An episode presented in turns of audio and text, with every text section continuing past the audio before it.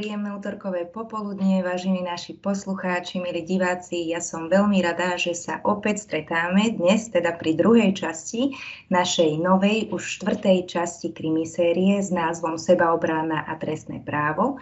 Dnes bude prednáška na tému Krajina núdza a podmienky jej využitia.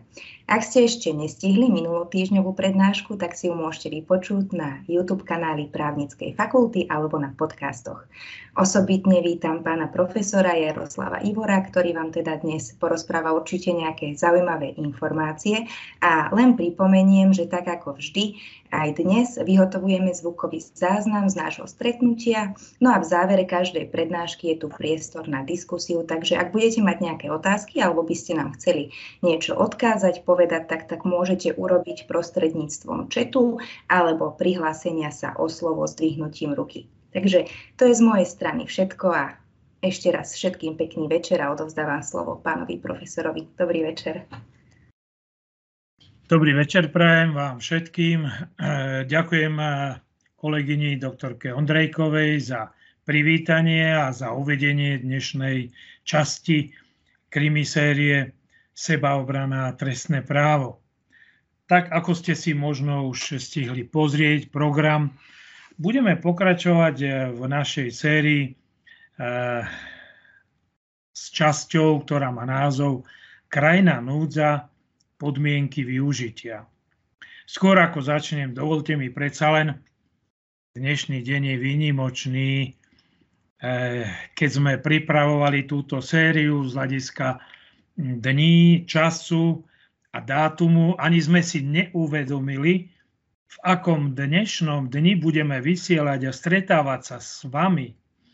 Takže ja len na pripomenutie, podľa astrológov a numerológov je dnes výnimočný deň kvôli dátumu. Ten dátum je dvadsiateho druhého druhého dvetisícdvadsaťdva. Ten dátum je ako stvorený pre rôzne želania, priania, ktoré si budete môcť počas celého dňa želať.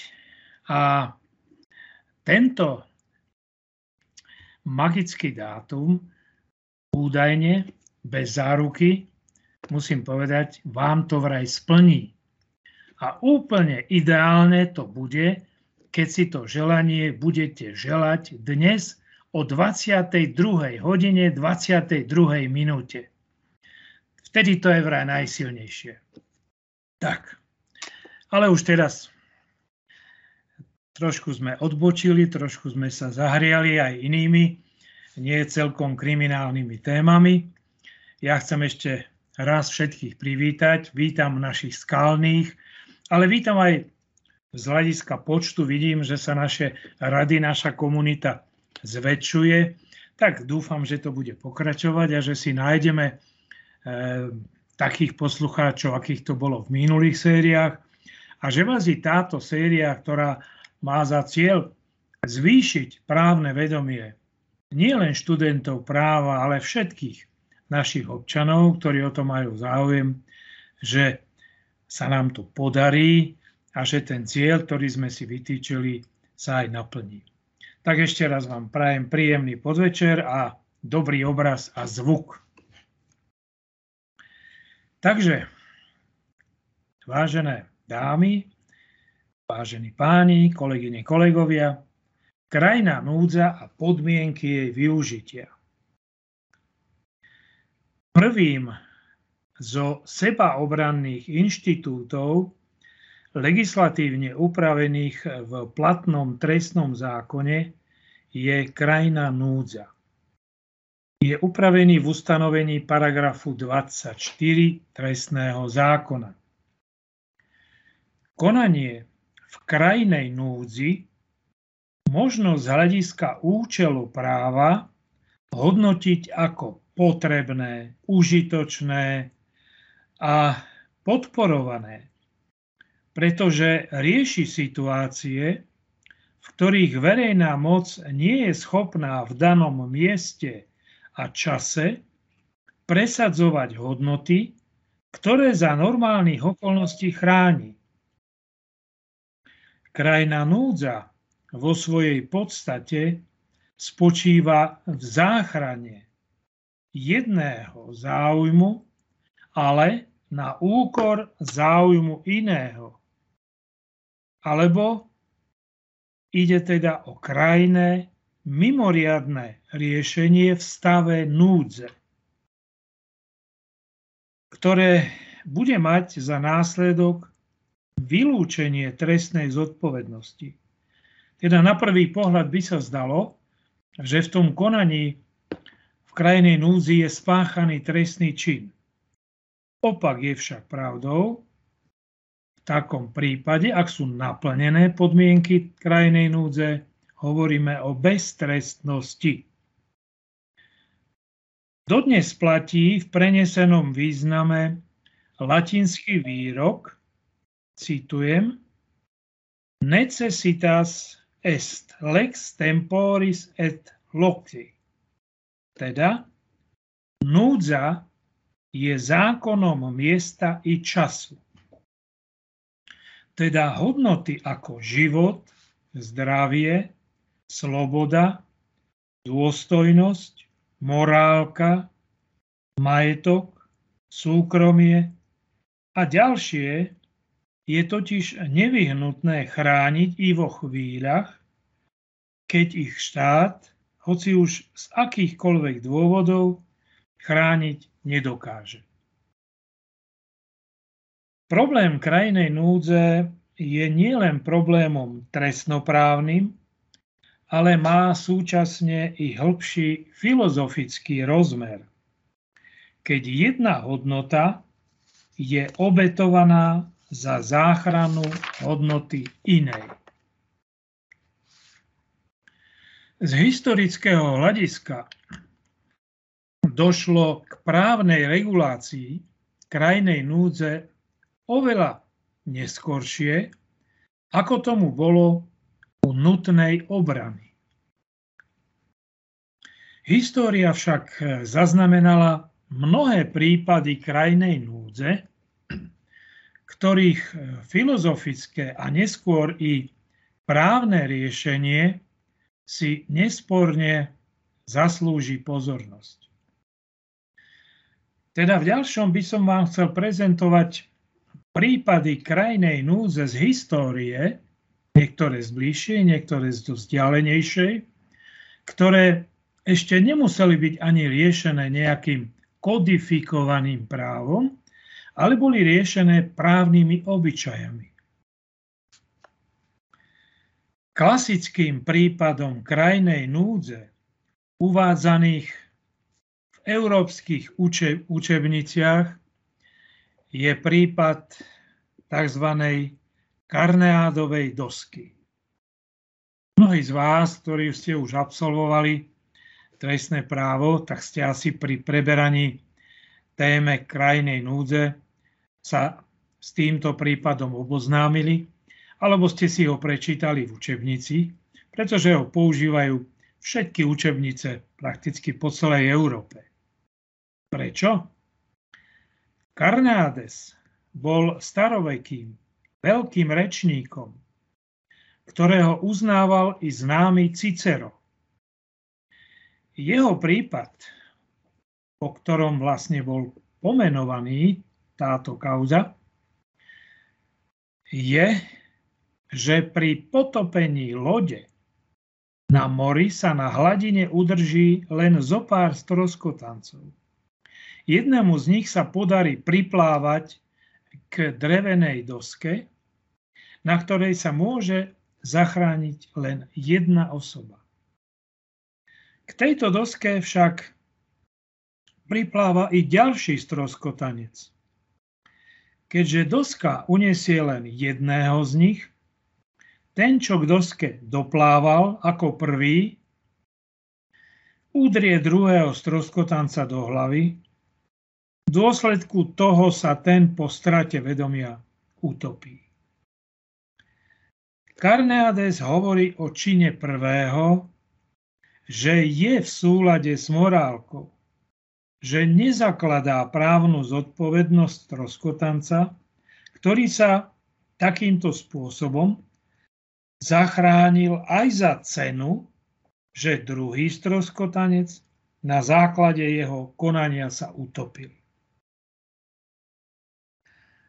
Zaujímavé svedectvo priniesol istý francúzsky právnik z konca devätnásteho storočia, ktorý robil určitý výskum, a podľa ktorého jednotný názor trestných právnikov na riešenie tohto prípadu by viedol k beztrestnosti stroskotanca,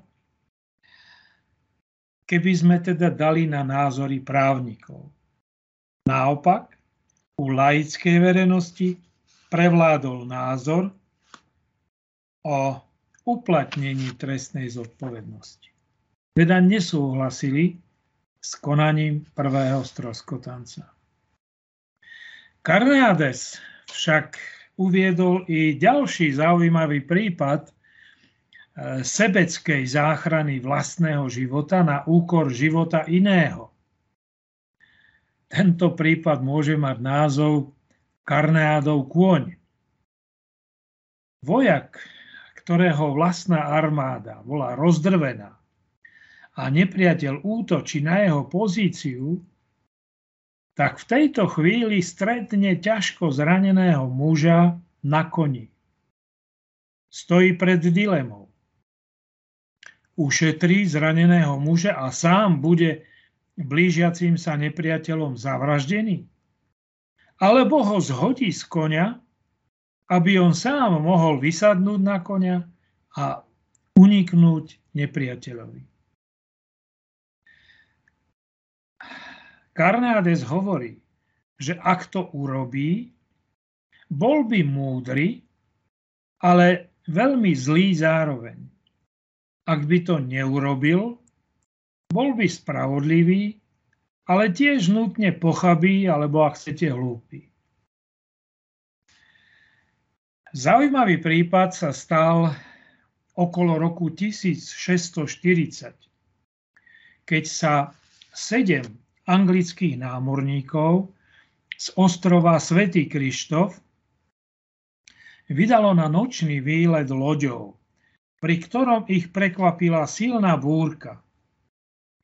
V dôsledku nepriaznivého počasia sa stratili a blúdili celkom sedemnásť dní v Indickom oceáne, než sa im podarilo vrátiť na ostrov Svätý Krištof.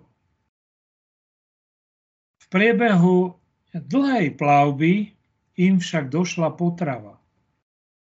Jeden z námorníkov preto navrhol losovať o tom, ktorého z nich zjedia, s čím všetci súhlasili. Po losovaní vylosovaného námorníka podrezali a živili sa jeho telom. Šesť preživších námorníkov po návrate bolo postavených pred súd, ktorý ich oslobodil preto, že zločinu sa dopustili z nevyhnutnej potreby, alebo ak chcete, v nevyhnutnom stave núdze.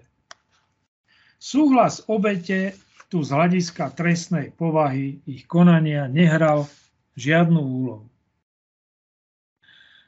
Súhlas obete ako vo vtedajšom práve, tak i v moderných kódexoch nič na trestnej povahe zabitia nemení. K ďalším prípadom došlo pred viac ako sto rokmi v americkej a anglickej justícii. Nestrácajú však vzhľadom na dobu spáchania nič zo svojej zaujímavosti, pretože odhaľujú najvnútornejšie ľudské pudy sebazáchovy a morálne pochody v extrémnych situáciách, v ktorých sú bezprostredne ohrozené ľudské životy. Kauza Spojené štáty versus Holmes je slávnym prípadom americkej justície z roku tisícosemstoštyridsaťdva, v ktorom hlavnou hodnotovou otázkou bolo, či záchrana vlastného života a života ďalších ľudí môže ospravedlniť usmrtenie ľudí iných. Obžalovaným v tejto veci bol Alexander Williams Holmes, jeden z členov posádky americkej lode William Brown. Počas svojej plavby z Liverpoolu do Filadelfie v roku tisíc osemsto štyridsaťjeden loď narazila do ľadovca a potopila sa. Zo sedemnástich členov posádky a šesťdesiatpäť cestujúcich tridsaťjeden zomrelo už pri potopení lode. Zbytok sa vtesnal na jediné dva záchranné člny. Jeden veľký a druhý malý. Na veľkom člne bol prvý dôstojník, ďalej obžalovaný Holmes, ďalších sedem členov posádky a tridsaťdva cestujúcich, teda celkom štyridsaťjeden ľudí. Veľký čln bol preťažený. Ťažko sa ovládal, zatekala doňho voda. Bolo zrejmé, že v takomto stave a s toľkými ľuďmi nebude možné doplávať do bezpečia. Kapitán, ktorý bol so zvyškom cestujúcich na malom člne, ešte pred rozdelením člnom, člnov vydal rozkaz, aby všetci členovia posádky vo veľkom člne rešpektovali rozkazy prvého dôstojníka ako zastupujúceho kapitána a že zhodenie ľudí do mora za účelom odľahčenia veľkého člna sú až tou poslednou možnosťou. Po dvadsiatich štyroch hodinách na mori sa podmienky zhoršili natoľko, že prvý dôstojník rozkázal, aby posádka začala robiť to, čo musí, inak všetci zahynú. Holmes a ďalší členovia posádky postupne zhodili do mora štrnásť mužov a na palube ponechali len ženy, deti a mužov, ktorí nemali na palube svoje ženy. Dve ženy pravdepodobne tiež zahynuli skokom do mora, keď posádka zhodila cez palubu ich brata. Zhodený nebol žiaden člen posádky. Všetci zhodení do mora samozrejme neprežili. Na druhý deň bol zbytok ľudí na palube zachránený loďou Crescent, ktorý ich dopravil do Filadelfie. Holmes bol jediný obžalovaný, pretože len on sa nachádzal v Spojených štátoch. Súd uznal Holmesa vinným zo zabitia, hoci pôvodne bol obžalovaný za vraždu, a potrestal ho odňatím slobody na šesť mesiacov a pokutou dvadsať dolárov. Súd konštatoval, že námorníci nemajú právo obetovať životy pasažierov na záchranu svojich životov. Zložitú hodnotovú otázku ohľadne možnosti alebo nemožnosti obetovania ľudských životov na záchranu ľudských životov iných osôb vyriešil v prospech prvej možnosti, teda v prospech možnosti obetovania. Kauza Anglicko versus Dudley and Stephens je významným anglickým prípadom z roku tisíc osemsto osemdesiatštyri, týkajúceho sa možného ospravedlnenia kanibalizmu z dôvodov existencie krajnej núdze. V roku tisíc osemsto osemdesiattri sa pri ceste zo Southamptonu do Sydney potopila jachta Minionet. Všetci štyria členovia posádky sa stačili pred potopením dostať do záchranného člna. Bol to kapitán Tom Dudley, Edwin Stephens, Edmund Brooks a mladistvý lodný sluha Richard Parker. Posádka však nemala žiadne jedlo ani nápoje. Trpela hladom a smedom. Po niekoľkých dňoch na mori Parker onemocnel a upadol do bezvedomia. Začali hovoriť o možnosti losovania. Kto by mal zomrieť v záujme záchrany ostatných? Dudley so Stevensonom sa tajne dohodli, že usmrtený bude Parker. Zdôvodňovali to tým, že bol ťažko nemocný, slobodný, bezdetný a sirota. Nakoniec Stephens Parkera podržal a Dudley ho bodol nožom do hrdla. Zvyšní členovia posádky jeho krv vypili a telo zjedli. O pár dní boli všetci zachránení nemeckou loďou Montezuma. Obžalovanými boli iba Dudley a Stephens. Obaja boli súdom uznaní vinnými z vraždy a odsúdení na trest smrti s doporučením milosti. Nakoniec však ich tresty boli súdmi vyšších stupňov zmiernené a odpíkali si obaja vo väzení iba šesťmesačné tresty väzenia. Obžalovaní sa v procese bránili tým, že sa nachádzali v situácii krajnej núdze. A takéto konanie je z hľadiska námorných obyčajov akceptovateľné. Súd uviedol, že úmyselné usmrtenie úplne neškodného a nebrániaceho sa chlapca bola jednoznačne vražda a existenciu ospravedlnenia krajnou núdzou v tomto prípade nenašiel. Ďalšou známou kauzou s motívom kanibalizmu sa stal prípad v dedine Turukhansk vo východnej Sibíri v roku tisíc osemsto osemdesiatosem, kde sa traja bratia Prokop, Nikita a Dávid Kalininovci a ich jedenásťročná sestra utáborili pri potoku a živili sa výlučne rybolovom.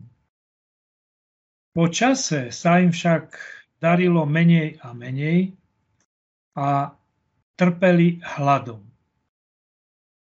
Dávid odišiel zháňať jedlo do iného tábora. Prokop v zúrivosti vyvolanej hladom usmrtil svoju sestru a spolu s Nikitom sa živil jej ostatkami. Prípad bol posudzovaný podľa vtedy platného ruského kódexu z roku tisíc osemsto šesťdesiatšesť jenisejským súdom. Nikitu oslobodil spod obžaloby s odôvodnením, že sa na vražde sestry nepodielal. Prokopa však odsúdil na trinásť a pol roka nútených prác. Obhajobu na spôsob krajnej núdze neakceptoval.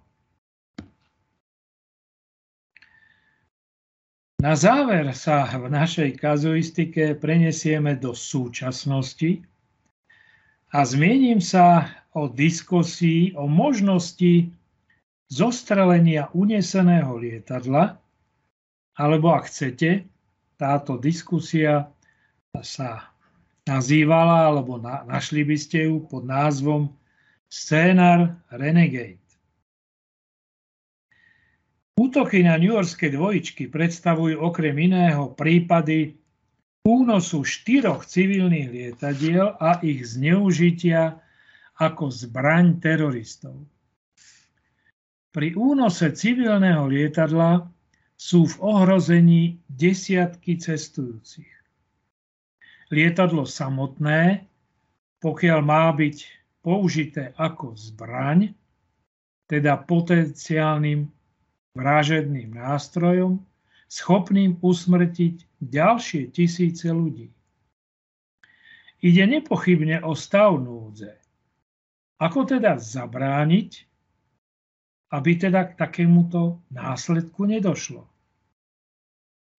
Nemecké ministerstvo vnútra pripravilo návrh zákona a nemecký zákonodarca výslovne v zákone o leteckej spoločnosti pardon, o leteckej bezpečnosti z roku dvetisícpäť pripustil priame použitie ozbrojenej sily proti unesenému lietadlu, než pripustil možnosť zostrelenia lietadla.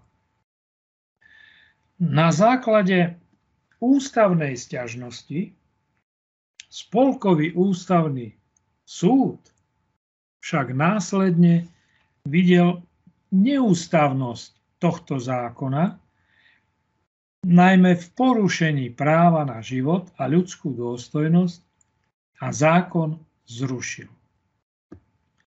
K tomuto scenáru Renegade sa rozpútala mimoriadne veľká diskusia, v podstate v Európe, ale aj v iných krajinách sveta, a to diskusia odborná, tak laická. Väčšina právnikov sa kriticky vyjadrila k prístupu nemeckého spolkového súdu, ktorý odmietol teóriu tzv. Menšieho zla. Argumentovalo sa napríklad i situáciou a prípadom, ak by možným cieľom teroristov bola napríklad jadrová elektráreň. Prípad nečinnosti štátu v prípade teroristami uneseného civilného lietadla s cestujúcimi, ktoré majú nasmerované napríklad na futbalový štadión v Mníchove, bol podkladom pre inscenáciu alebo respektíve film pod názvom Teror. Len pre zaujímavosť, scenár Renegade o možnosti zásahu proti unesenému lietadlu, ktoré ale je obsadené cestujúcimi, upravuje v, pod, v slovenských podmienkach ustanovenie paragrafu štyri cé zákona číslo tristodvadsaťjeden z roku dvetisícdva zbierky zákonov o ozbrojených silách Slovenskej republiky. Ako možnosť ultima ratio dovoľuje na odvrátenie nebezpečenstva pre životy ľudí alebo obzvlášť závažného následku použiť i ozbrojené sily na prerušenie letu. V ďalšej časti môjho dnešného vystúpenia mi dovolte venovať sa vymedzeniu krajnej núdze v platnom trestnom práve a zároveň si povedať niečo teda o podmienkach, ktoré je potrebné naplniť, aby teda nastala beztrestnosť konania v krajnej núdzi.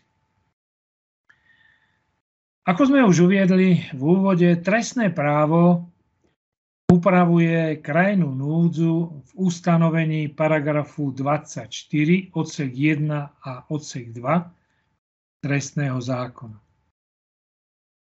Podstata krajnej núdze spočíva v tom, že pri nej dochádza k stretu dvoch záujmov chránených trestným právom. Jednému z týchto záujmov hrozí porucha. To je tzv. Chránený záujem, ktorý môže byť odvrátený len poruchou druhého záujmu. To je tzv. Obetovaný záujem. Pri odvracaní hroziacej poruchy možno zasiahnuť aj do sféry tretích osôb. Konať v krajnej núzi je oprávnený zásadne každý, teda nie len ten, kto je dotknutý tým hroziacim nebezpečenstvom. Len pre osvieženie prípad jednoduchý aj zo súčasnosti. Susedia v bytovke na šiestom poschodí zacítia silný únik plynu z bytu obývaného starším mužom, samotárom. I hneď cez mobil požiadali o pomoc hasičov z okresného mesta. Keďže títo asi do dvadsať minút nedorazili, rozhodli sa konať. Hrozil teda výbuch, hrozil požiar, hroz, bol ohrozený život toho obyvateľa alebo i ďalších obyvateľov domu. Susedia uzamknuté vchodové dvere do bytu vypáčili, vošli do bytu, kde našli otvorené štyri horáky na plynovom sporáku, z ktorých unikal plyn, spálne ležiaceho majiteľa bytu. Po zatvorení plynu vyvetraní privolali záchranku. Svojim konaním by sa boli dopustili trestného činu poškodzovania cudzej veci tým, že násilne rozbili vchodové dvere do bytu toho občana, suseda, ale zároveň aj trestného činu porušovania domovej slobody. Avšak konali v krajnej núdze. Konali v núdzi pred nebezpečenstvom výbuchu, požiaru, ohrozenia zdravia, majetku, života majiteľa bytu.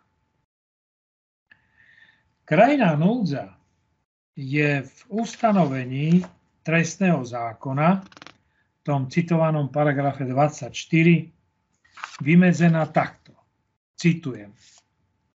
Čin inak trestný, ktorým niekto odvracia nebezpečenstvo priamo hroziace záujmu chránenému trestným zákonom, nie je trestným činom.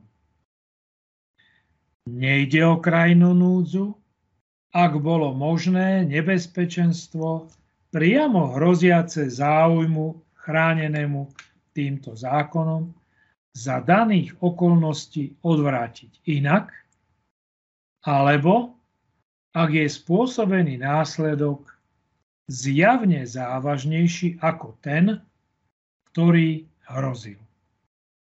Rovnako nejde o krajnú núdzu, ak ten, komu nebezpečenstvo priamo hrozilo, podľa všeobecného záväzného predpisu je povinný ho znášať.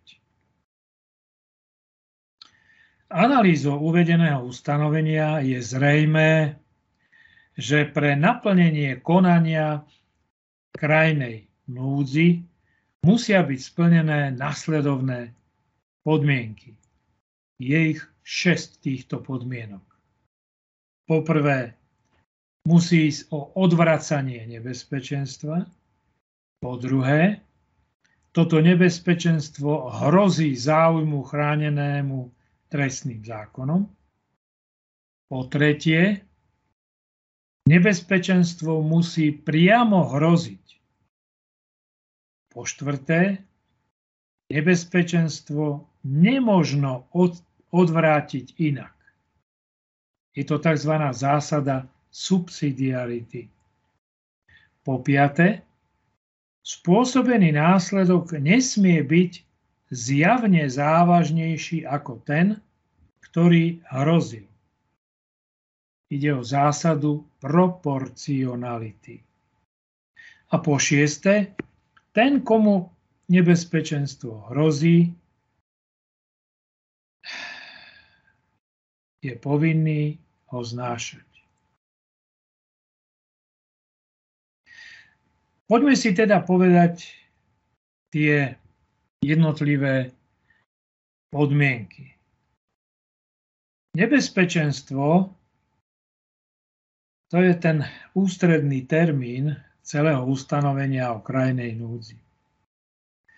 Nebezpečenstvo môže byť ľubovoľné a rôznorodé. Zákon vo svojom ustanovení ani nemôže, či už príkladmo alebo vypočítaním, uviesť všetky možné druhy nebezpečenstiev.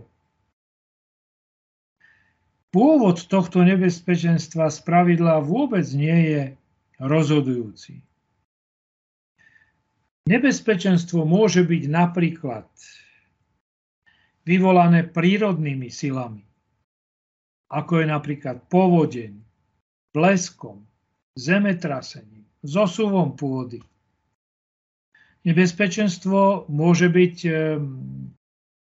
vyvolané aj človekom, napríklad vodičom pri dopravnej nehode. Ak teda pri dopravnej nehode niekoho zraní a tomu človeku je potrebné poskytnúť lekárskú pomoc, tak nachádza sa tiež v stave krajnej núdze.